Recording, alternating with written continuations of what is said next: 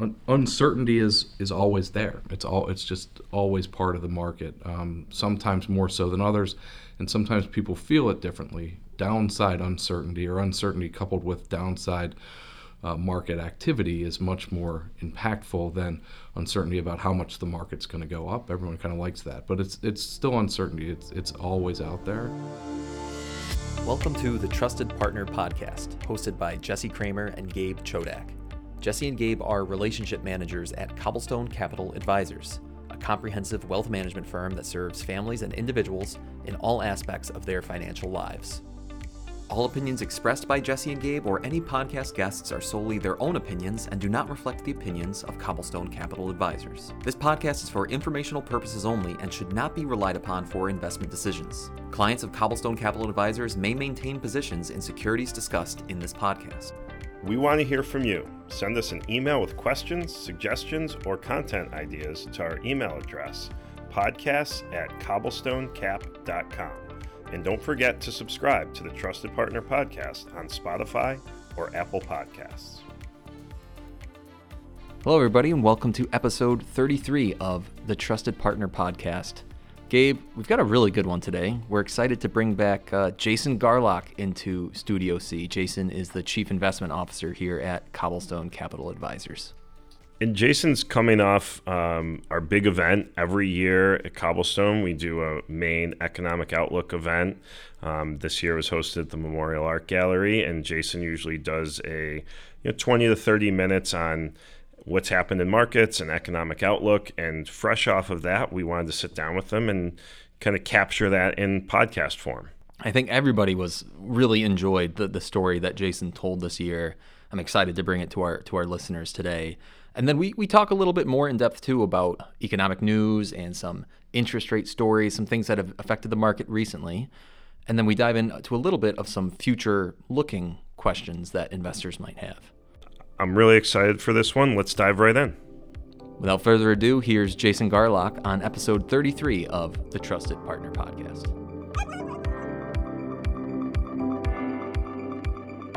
Yeah, if you had said December of 2022 that you'll be sitting here recording the podcast before Thanksgiving in November of 2023 and the S&P is up 18%. I mean, people would have thought you were nuts. The sentiment, the feeling, what the market had done and yet here we are. Yeah, close to 20%. I don't know about nuts. Uh, we came into the year really thinking that there was a wide range of outcomes, um, and obviously that includes potential positive outcomes. I wasn't necessarily thinking it was going to be 20%, to your point. Uh, but the, the concern coming into the year was really about some of the headwinds that we were facing from an economic standpoint, particularly a policy standpoint. You know, it, it, it seemed like the economy was slowing, and the appetite for doing continued stimulus that would be needed to maybe drive it higher uh, was was certainly waning. Um, and we've we've been really surprised to the upside from an economic uh, growth standpoint, um, and that's really what's led to kind of that surprising upside in the S&P 500. So I guess, and maybe you, hopefully, you pay more attention to this than I do. You know, it seems like Jerome Powell and the Fed have been very adamant about we are going to raise rates. They're going to stay higher for longer. It's kind of like you know, Patty keeps telling me my jokes aren't funny, and I don't listen. And it's like the market didn't listen for some time, and that's why we had that dip in you know the third quarter. But have people finally accepted that, or did I misrepresent what the Fed was saying? It's an amazing analogy. The, the Yeah, Patty prob- joke analogy. probably the yeah, best Exactly. we've Really ever heard. understood that one. No, I, I think I, I think Maybe we can edit that. I, I think it was uh, that the the market did finally accept that um, because he was very explicit about it earlier this summer. And like you said, that you know we're we're always hesitant to ascribe you know too much to one thing or another thing, but but monetary policy and the outlook for the Fed is a very big thing right now, and and so uh, in this later in the summer, he did come out and basically say, yeah, we're prepared to keep rates higher for longer, uh, and that contributed to uh, certainly to, to some meaningful extent the sell-off that we saw at the end of the summer, along with some of the geopolitical tensions that we've we've seen more recently and some of the concerns around that uh, early in the fall. Uh, but then again, uh, last week or within the last couple weeks, that seems to have turned again, right? To where now, okay, well maybe maybe it's not going to be higher for longer, and so um, we're remain in a period where the market is very focused on monetary policy. Not the it's not the only thing that's important, um, but it's something that the market is very focused on. Uh, but it can't seem to make up his mind as far as what it thinks is going to happen, and also is the news of lower rates actually good or is it bad? Right? Is it is it good because it means we can start getting some more monetary policy, or is it bad because lower rates indicate lower economic growth? Right. right.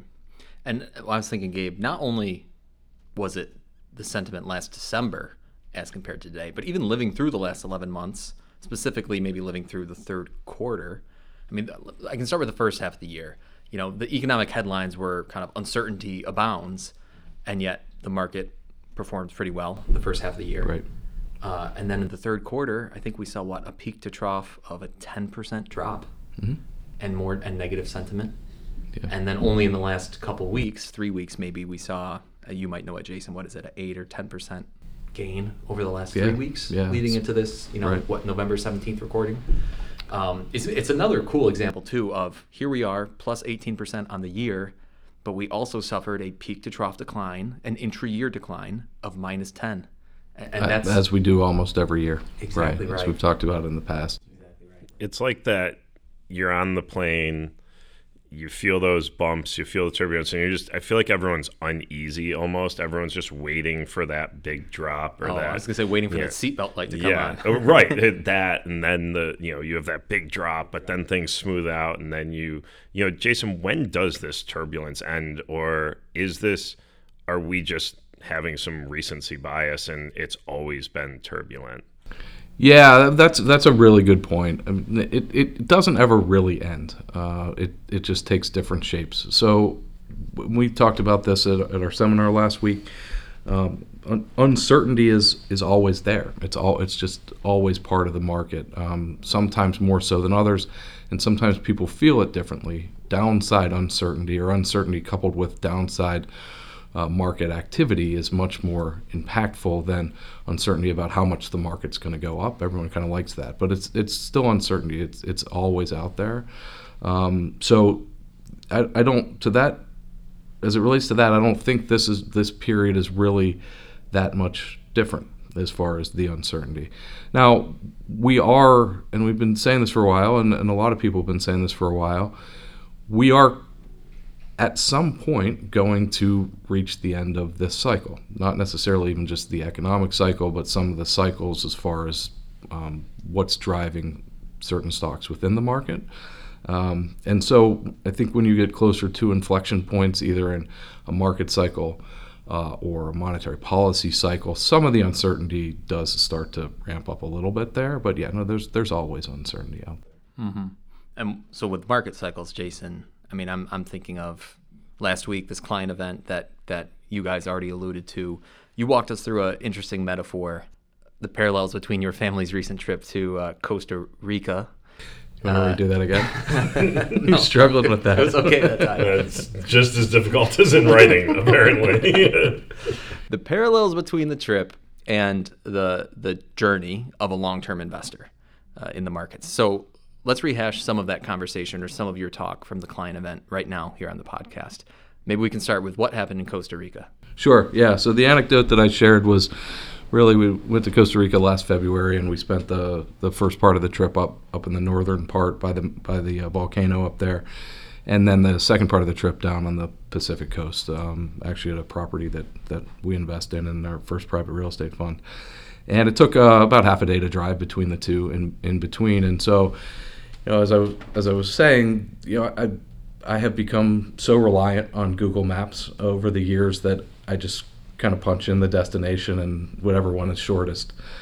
I, I, I, hit go and we set off, and so even in foreign countries. Uh, so in this particular case, uh, you know, I, I, punched in the destination of where we were going, and there were two routes, and and one was about 40, 41 minutes, I think exactly, uh, shorter than the other one. And I'm like, sure, boom, let's do that. I'm Shorter route makes sense. Yeah, I want to get down there. I want to get to the pool and, and start doing some poolside due diligence, as I said, right?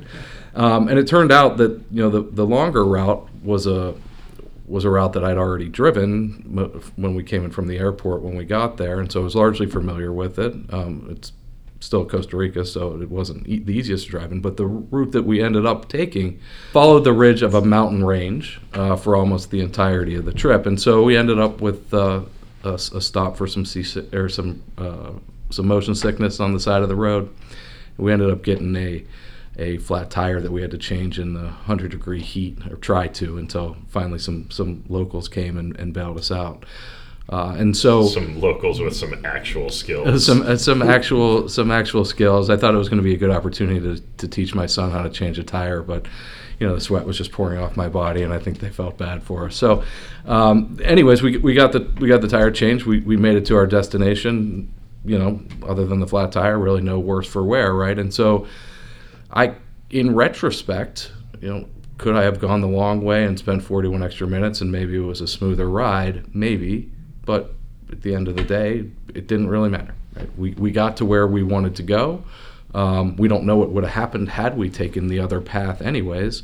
And so, what's the sense in, in, in, in trying to look back and second guess it, right? And so, the analogy that I that I that I was trying to draw by telling that personal anecdote is that in investing, as in life, there are almost always multiple paths to success right? There's there's a goal that you're trying to get to, and there is not just one right uh, answer, one right route, one right path to get to that goal or to meet your financial goals. There are different ones, and when you find yourself on a path and you hit a pothole, in that case, literally, or or you know, in the in it back to investments specifically, you're in a strategy that maybe is underperforming for some period of time. That's okay it's about is this ultimately going to get me where I want to go? How do I how do I keep the persec- the perspective to stay on that path, knowing that it's going to get me to where I want to go, and also acknowledge that the worst thing that I could do is jump off of that path onto some other one uh, that may or may not be better. To be fair, right though the with the analogy, the portfolio still has to be a well constructed empirically proven strategy. It's not like taking a skateboard or an electric scooter across the mountain range. You still need to be in the somewhat widely accepted and appropriate vehicle for the journey. Might have eventually gotten there, but it, it, it probably wouldn't have been an acceptable path. Yeah, no, I, I understood, and uh, and certainly a fair point. Um, and then the, the crypto scooter the crypto scooter. Yeah, and that that gets back into something that we hope that our our our clients and people you know listening to the show and other people that are interested in what we have to say don't don't take for granted. Um, but having a well constructed, diversified, balanced account uh, is crucial to this. It's not just that you can buy anything and eventually you'll get to where you need to be. It, has got to be a well constructed portfolio. It's yes. Uh, it's, thanks for picking that up. Yeah, uh, Stockton to Malone. That's right. Um, thank no, thanks for laying it in there. Um, it's more that within reasonably well constructed portfolios, different strategies. Uh, are favored by different people for different reasons. And we know that over long periods of time, some strategies are in favor, some strategies are out of favor, and that can go on for many, many, many years. Um, and it can be uncomfortable. But as long as it's a reasonable strategy that ultimately has an, an empirical reason to believe that it's going to be successful, uh, your best course is to, to stay on that path. Mm-hmm. So Jason, after after the Costa Rica story, there's this parallel to uh, what, the value versus growth paradigm over the past what, 30 odd years. Right. So maybe can you walk us through that part of the story? And I know there were some great visuals that you showed at the client event, but I think the visuals are simple enough that we ought to be able to you know verbally explain them to our listeners and, and explain the, the power in those visuals. Yeah, sure. And this gets to this gets to a little bit to Gabe's point um, in that there's a there's a lot of different strategies that you can choose. In this in this case, uh, in order to illustrate the point, it was obviously intentionally oversimplified. But but what I the what I had run through was 30 years of market history, right? Basically, the idea that if you were able to go back to 1993 and imagine that you were planning for retirement in 1993, um, uh, it, it, turned out that that was a pretty good time to be in planning for retirement. You know, inflation had come down. We had good U.S. Treasury rates that are actually pretty comparable to where we are now, and obviously we wouldn't have known it at the time, but the market was poised to do incredibly well through through the end of the decade, right? And so, in that oversimplified example, if you could either choose to be a growth investor or a value investor, right? Let's just assume that those are your only two choices. We know in real life that there's infinite different mm-hmm, combinations mm-hmm. of strategies, right? Um, and you had to pick one versus the other. Okay, so in this example, let's say we picked value.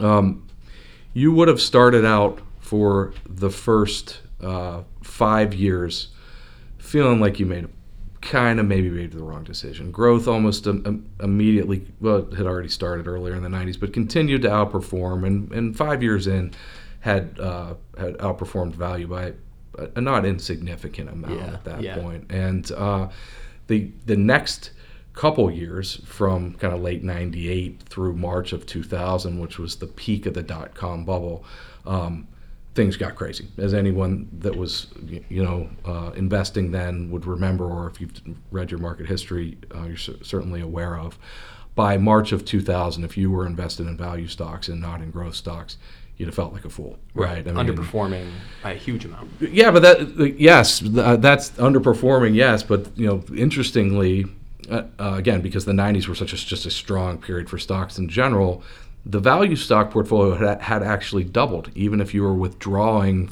you know, four percent a year, your portfolio had still doubled. That is an, an amazing amount of wealth creation in a short period of time but the growth stock portfolio was up like three and a half x over mm that time period. So this gets into the you know what's what's more important, how you're doing, or you know how you're doing relative right. relative to right. your neighbor, which you know I know you guys have talked about on this podcast before, that whole kind of behavioral construct, right? And so, but that's very real. You know, mm-hmm. it's March 2000, and you're looking at I you know I could have had three and a half million dollars instead of two million dollars. Um, even the most stoic of investors is uh, is probably like you know, uh, boy, I made a bad uh, made a bad decision here, a bad choice to go with value. But we know that the next year, all of that was gone right away. Right, 12 months growth underperformed value by, uh, or growth was down by about 40% relative to value. So in 12 months, all of that excess return that had come from growth was wiped out, and you were by by the beginning of 2001 you were back to exactly the same spot. Growth was actually now below the value portfolio. For listeners who don't know, that was the what the dot com bubble bursting. The dot com bubble bursting, yeah, and it led into a, a, a modest recession in the early part of the early part of the 2000s. But I mean, of course, everyone just timed the market perfectly and sold the day before that crash started. So. Right, right. Uh, I'm sure some people claim to have, and maybe there's a couple people out there that actually did. I, I don't know.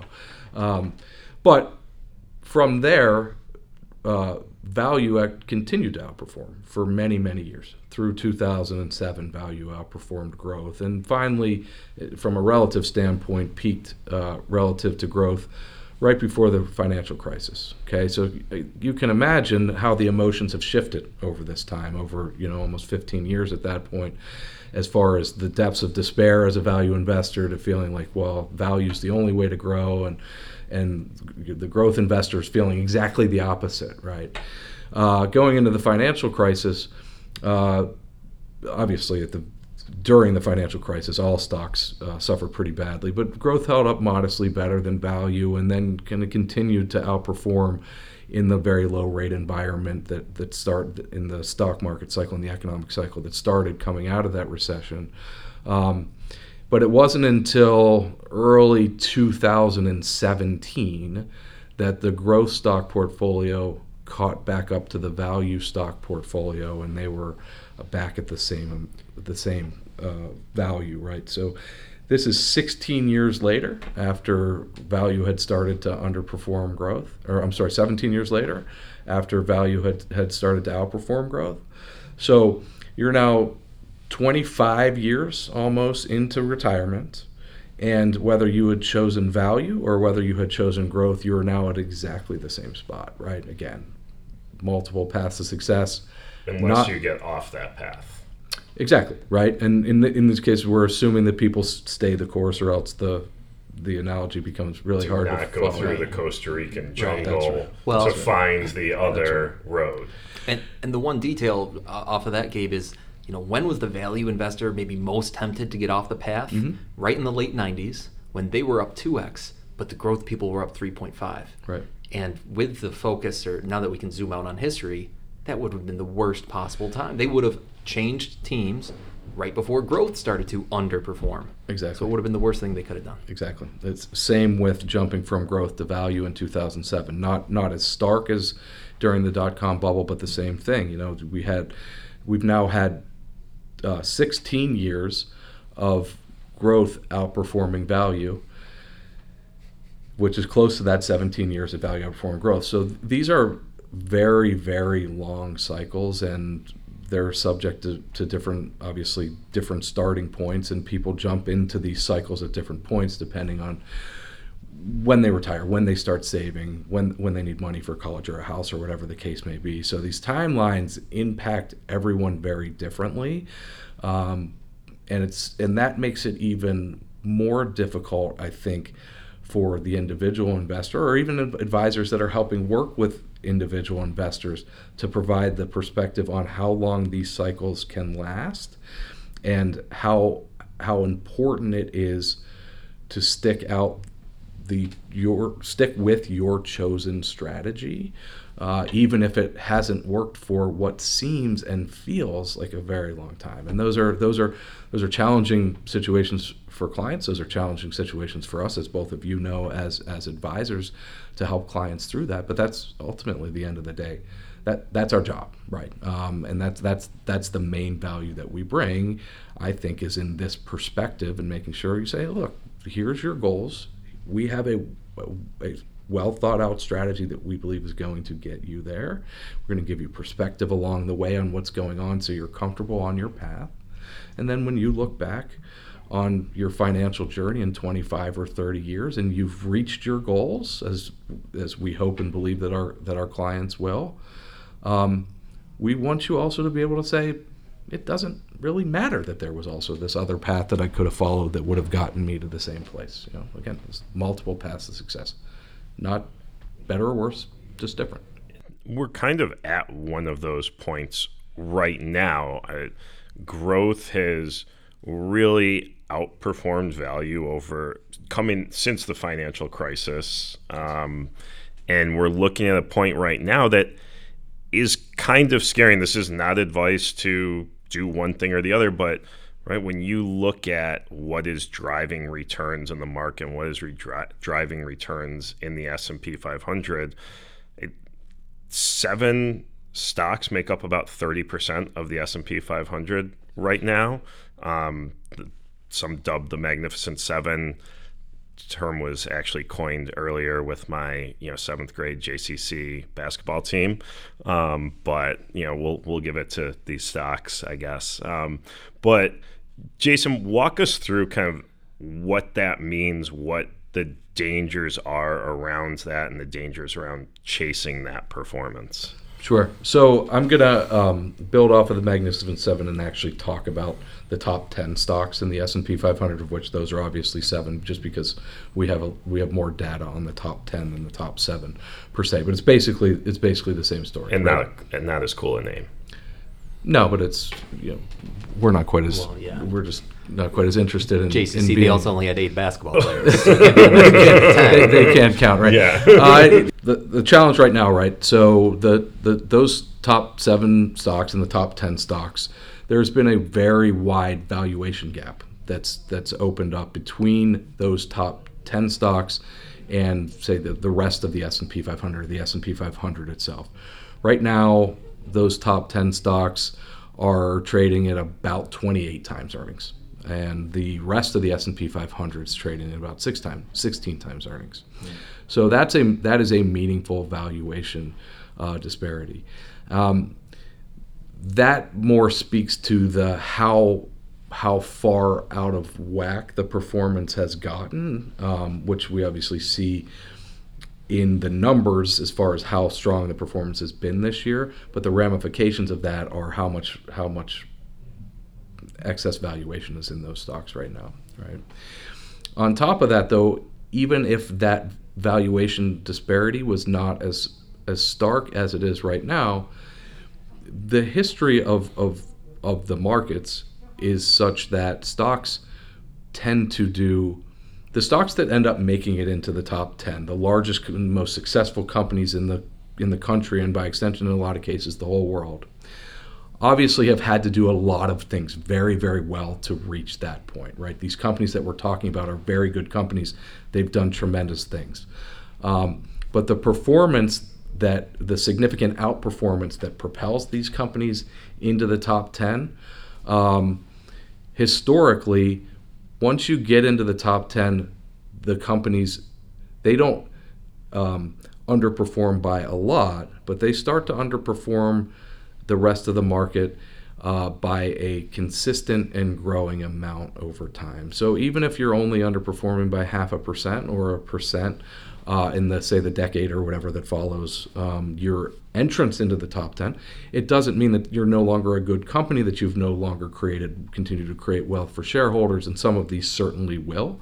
Uh, we, we own a number of them and, and continue to believe in them. But on average history says they're going to underperform right? And that that makes sense if you think about it right? It's just that much harder to create value when your valuation, your forward looking valuation is so high. You have to do so much more. And again, like you said, it's not that Amazon or Apple are going to disappear and stop doing business and stop being good generators of wealth, but relative to the rest of the market, what more they have to do to continue to outperform is just so much more difficult. Yes, period. Um, what I would add to that, though, is the valuation disparity that we just talked about is on top of, and what you were just referring to, is on top of what are already challenges that these large companies face operationally mm-hmm. to continue to to perform. Um, the just the organization there there are benefits of having organizational scale right you've got an incredible brand that's worth a lot and you have access to cheap capital and on and on and on, right? So there are definitely benefits to it, but your organization becomes much more it becomes much more difficult to manage.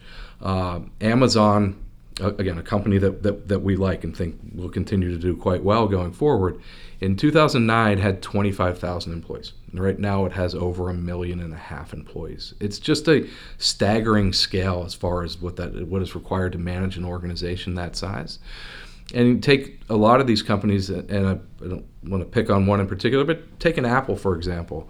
Uh, Apple's an extraordinary growth story, one of the most successful uh, companies in the in the history of the world. Um, the amount of innovation that they would need to be able to do going forward to replicate the success, uh, literally transformative properties, or I'm sorry, not properties, products, uh, three of them in the last couple decades. Um, to be able to do that again and do that again in a way that is large enough to move the needle on a company that's now $3 trillion plus, it's really, really challenging. So, is it a good company? Yeah, it's a great company. Is it going to continue to make a lot of money um, and generate wealth? We think it is. Is it going to continue to outperform year in and year out by double digits? I don't think it. I don't think it's necessarily going to. Right? Um, does that uh, underperformance start this year, next year, the year after that? I'm not sure, right? And and and and maybe Apple does continue to outperform, and maybe Amazon does, or maybe one of them does and the other one doesn't. Uh, the point is, the if you're playing, if you're if you're looking at history and using that as a guide, these ten stocks in aggregate should not continue to do what they've what they've done.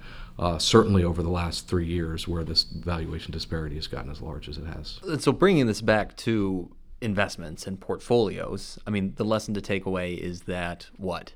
Th- these top 10 or these magnificent seven, sure, they have great stories that got them here, but the probabilities that those stories continue infinitely into the future is is low. Is that the idea? That's the idea, and I and I think it's also just we can acknowledge, hey, look, this is going on. We can't change it. Um, I guess if we had a time machine and we could go back and put all of our client money just in those top 10 companies, then obviously we would, but it, it doesn't work that way. So um, it's okay to see this narrow market breadth and let's talk about what that means. Let's talk about how historically anomalous that is. Let's talk about how long this could go on. Again, to provide that perspective. But the lesson is what do we actually do about it in client portfolios? And the answer is not nothing, but not much, right? At the margin, make sure that we are appropriately exposed to these companies. We still own them in almost all of our strategies in, in, in some amount, right? So we want to have exposure to these really, really good companies. Um, it's how much, right? And are there changes that need to be done, made at the margin? And the biggest thing that that we need to do, and I think um, anyone, which I would submit is is probably the vast majority of investors out here, anyone that has a well balanced, diversified strategy that owns more than just those top ten stocks, um, needs to step back and say, okay, this is okay, right? This is all right that these other stocks have done this. I own more than just those. Those are eventually going to be okay too um, and not have that that lack of perspective, the lack of understanding of where they are from a valuation standpoint and how long the cycle's been going on and how again historically anomalous that is drive you into making a decision to say, well, maybe I should just own these top 10. That's what's been working. That's that's the thing that you can do that really gets you off track. And and they have done fine all these others over this period of time it going back to you know the the period you talked about before where you know the value portfolio had doubled. I mean, the rest of them have done okay as long as you've been a good, rational, balanced investor. You're still doing fine. And so it goes back to the not looking at that other path or that neighbor or whoever it may be, but just is this an appropriate portfolio for me? Will it help me reach my goals? And is the risk acceptable too? I mean, I would make the argument that having a concentrated portfolio of seven or 10 equities and that's it is probably more likely to fail as an overall financial plan than owning a broader diversified portfolio. I think that's a pretty safe statement, yes. Yeah. I was Jason's also our head of compliance, so I was eyeing him the entire time I was saying that. To make sure you didn't say anything forward looking without the appropriate caveats. Yeah. Speaking right. of forward looking, that's a, a great place. All of this, we've talked about the past. Jason, there's a lot going on, as there always is, but certainly still all those worries. I think there, I feel like people think there's just a lot of turbulence going on in, in the world. And um, what do you think the next six months, twelve months, and then or and then three, five, seven years look like? So when I think about the next month or three months or six months, year, five years, seven years, the first thing that I would remind everyone is as the as the time period compresses down into very short periods of time, our ability to have anything honestly intelligent and predictive about what's going to happen in the market gets smaller and smaller and smaller. I have some thoughts that are pretty well grounded in, in math and historical reality that gives me some comfort to provide guidance about returns over the next five to ten years, and I'll and I will share those in a couple minutes. I have uh, almost zero confidence in my ability to tell you what's going to happen in the market tomorrow or next week or next month or or even next year. Right, so that um, that's important to get that that caveat out there, right? We we with all of the studying that we do, all of the looking at the markets, all the looking at the market history we do, it is to provide that perspective so that we can talk clients through this and provide longer term perspective to help them meet their goals. Um, but from an economic standpoint, it is important that we look at the economy. The economy is ultimately what drives companies and is ultimately what drives stocks. Um, predicting the economy is incredibly challenging. Um, I would say that uh, there has been persistent strength this year in 2024. That's part of why we've been surprised to the upside as far as uh, how how strong stocks have been this year. Uh, I don't know that that's sustainable. It's possible that the Fed uh, and all the other people that are involved in this managed to engineer a, uh, a soft landing, uh, or um, which means that we don't end up having a recession. Um, it's also possible that we do have a slowdown, and we have a slowdown later this year or, or next year or, or, at some point in the future. Um, I think it's it's it's probably more likely than not that we that we do at least have some, and and um, stocks could react negatively to that. That does not mean that that we're we're looking at a, a financial crisis or anything like that. Um, economic contractions happen, uh, stock pullbacks happen, and it could also be that, uh, in fact, what we saw even this summer with a quick 10% correction, what we saw last year with a technical bear market in 2022, which we haven't quite got yet to back up to, to all-time highs yet, so we're still technically in that bear market. That that bear market is already pricing in whatever economic weakness does come in the next quarter, year, whatever the case may be. So, um, as, as it relates to the, the, the shorter term, with the caveat that really we don't know. Um, we are still trying to remain appropriately cautious because there is a fair amount of economic uncertainty out there around how much longer this cycle can last, how much longer employment can stay as strong as it has, et cetera, et cetera, right? But when I think um, when we start to look out to the, the longer term time period, say five plus years, uh, we are as constructive on forward returns for a well constructed, balanced portfolio as we have been in a long, long time. And that comes back to not what is the economy doing now, what's the Federal Reserve doing now. Uh, it comes back to uh, the basic fundamentals on how securities are priced and how value is created in markets, both equity markets and fixed income markets.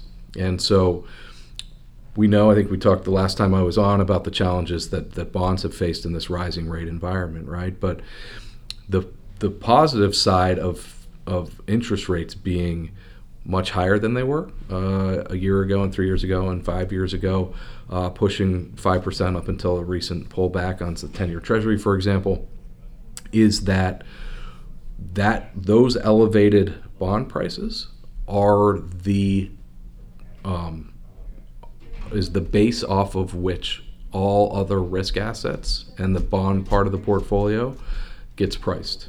Uh, and so when we think about having five year investment grade bond return or five year investment grade bond returns in the four to five percent range, we feel pretty good about that part of the portfolio delivering mid single digits over the next five to 10 years. There's a very strong historic correlation between the current yield and the future returns on the bond part of the portfolio.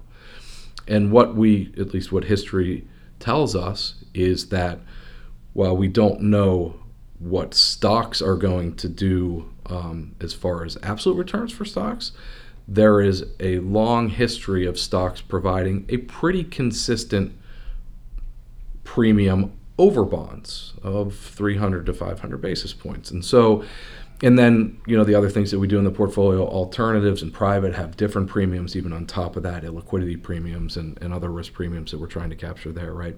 So, when you have a 5% base in the risk free rate in bonds, uh, compared to almost zero as it was a couple years ago, it just ratchets up the expected returns for not just bonds, but everything that has to be priced in the market relative to bonds. And so we feel good about uh, the trajectory of balanced accounts in the in the coming years, and hopefully, uh, uh, clients can take something from that that what I consider to be a fairly optimistic outlook in that regard.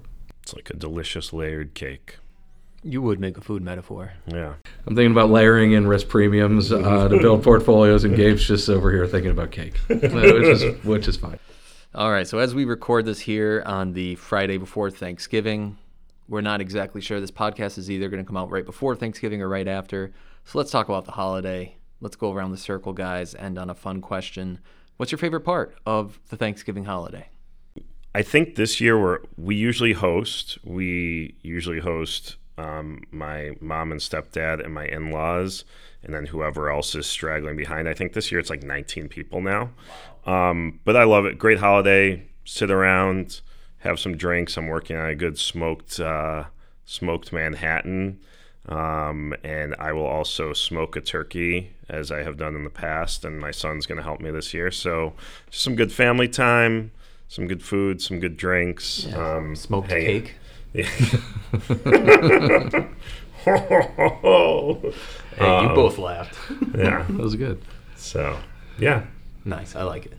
Yeah, no, I we we have not hosted at our house in, in quite some time, and we are this year, and getting both sides of the, the family together. Um, and my my wife is a saint; she will cook a feast all day for 17 to 20 people, however many people come, and and that's you know it, it's the easy thing to say, right? But it really is about uh, spending time spending time with family. Thanksgiving's always been one of my one of my favorite uh, days of the year. Um, but beyond spending time with the family, you've got football, you've got uh, bourbon, you've got all the food that that uh, you could ever care to eat. Um, there's a spread laid out at our house, as there are at many houses around this time, with with 10, 12, 15 different dishes. I don't even know. And then my wife always kind of looks at me and rolls her eyes because I just load it up with turkey, mashed potatoes, and gravy. That's it. That's all I go with. And it's not that the other stuff's not good. I just like that stuff so much. We're hosting this year. We're very first time hosting ever. I'm very excited for to host. Uh, we've got 11 people coming over. Uh, my wife put together a spreadsheet of the dishes. You know who's in charge of what. I'm in charge of, uh, I think, mashed potatoes with my brother-in-law, and I'm also mas- making biscuits, buttermilk biscuits. So big, res- big responsibility. But you know, I've got some baking shops, so I can make it happen. But uh, Like Gabe, I'm responsible for cocktails. That's so good. That's that good is a big responsibility. that's a big responsibility. that's a good one, though. That's a good responsibility. Got to make Yeah, sure I'm people are wine, cocktails, and smoking the turkey. nice. Yeah. Nice. Don't burn the house down. And we have an electric smoker. I'm not that sophisticated. Gabe doesn't think electricity can start fires. and scene. And listeners, thank you for tuning in to the Trusted Partner Podcast. We want to start answering some of your questions on the show. So if you have an investing, a financial planning, a personal finance question, send that question to podcast at cobblestonecap.com. Once again, that's podcast at cobblestonecap.com. Thank you again for listening to the Trusted Partner Podcast.